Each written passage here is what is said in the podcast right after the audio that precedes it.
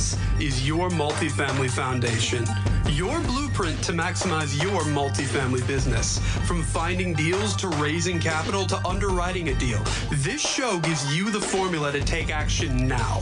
From entrepreneurship to lifestyle to building yourself so you're ready to take down that next deal, no matter if you're just starting out or have years of experience. Now, let's start building our multifamily foundation together.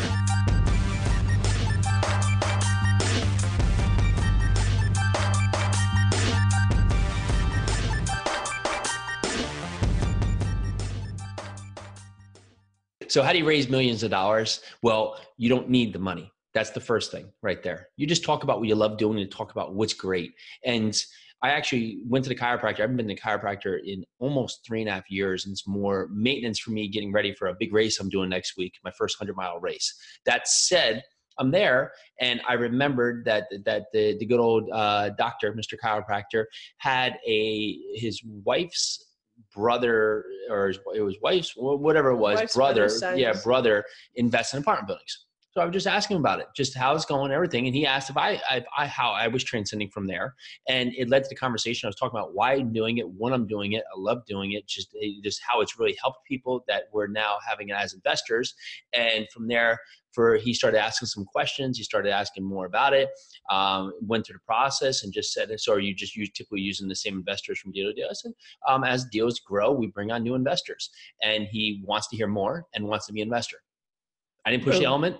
I didn't go there with the intention to need it, but I talked about what I'm passionate about, and I talked about it years years ago.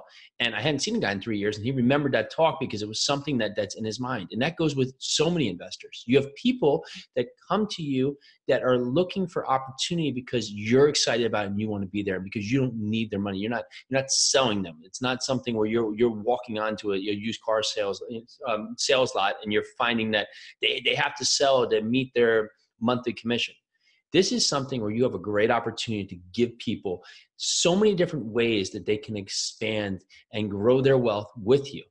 And you're also now improving communities to do so, improving communities that create more jobs for people around you. So you're creating jobs for the property management company that come on board. You're creating jobs for all the contractors that are going to help renovate the property. You're creating jobs for now multiple people that go from there.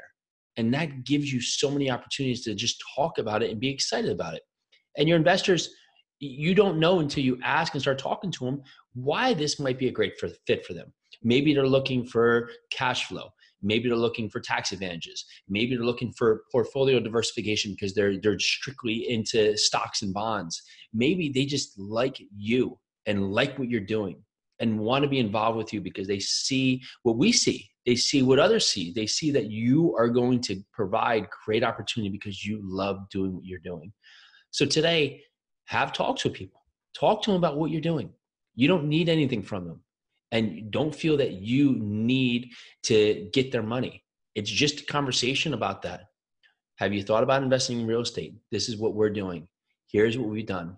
We actually build out an investor deck. So after we have that conversation, we're, we're welcome to send over more information so they have time to take it all in. They have, they have time to really not not feel beat over the head with you talking so much or allowed to, to read and come back with better questions. Because ultimately as us being able to raise capital we're only as good as the questions that we get asked. So key takeaways here. You're adding value to people's lives. You're not asking them for money. You're not i know the key term for for syndicators are is a money raiser. Don't don't call yourself a money raiser please. Please don't. You are an opportunity giver Hmm. You are, you give people the chance, the opportunity to invest with you. That is what you do.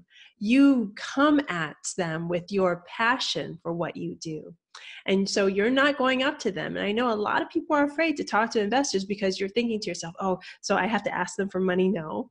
That's the, that's, that yeah. you never ever ask anybody for money. Mm-hmm. You don't have to. The money will come if you show the investors your passion, if you show them your background, if you show them what you do is to provide people an avenue to store and grow their wealth, you are an opportunity provider, not a money raiser. an opportunity provider, not a money raiser. Love it. All right. Bye now.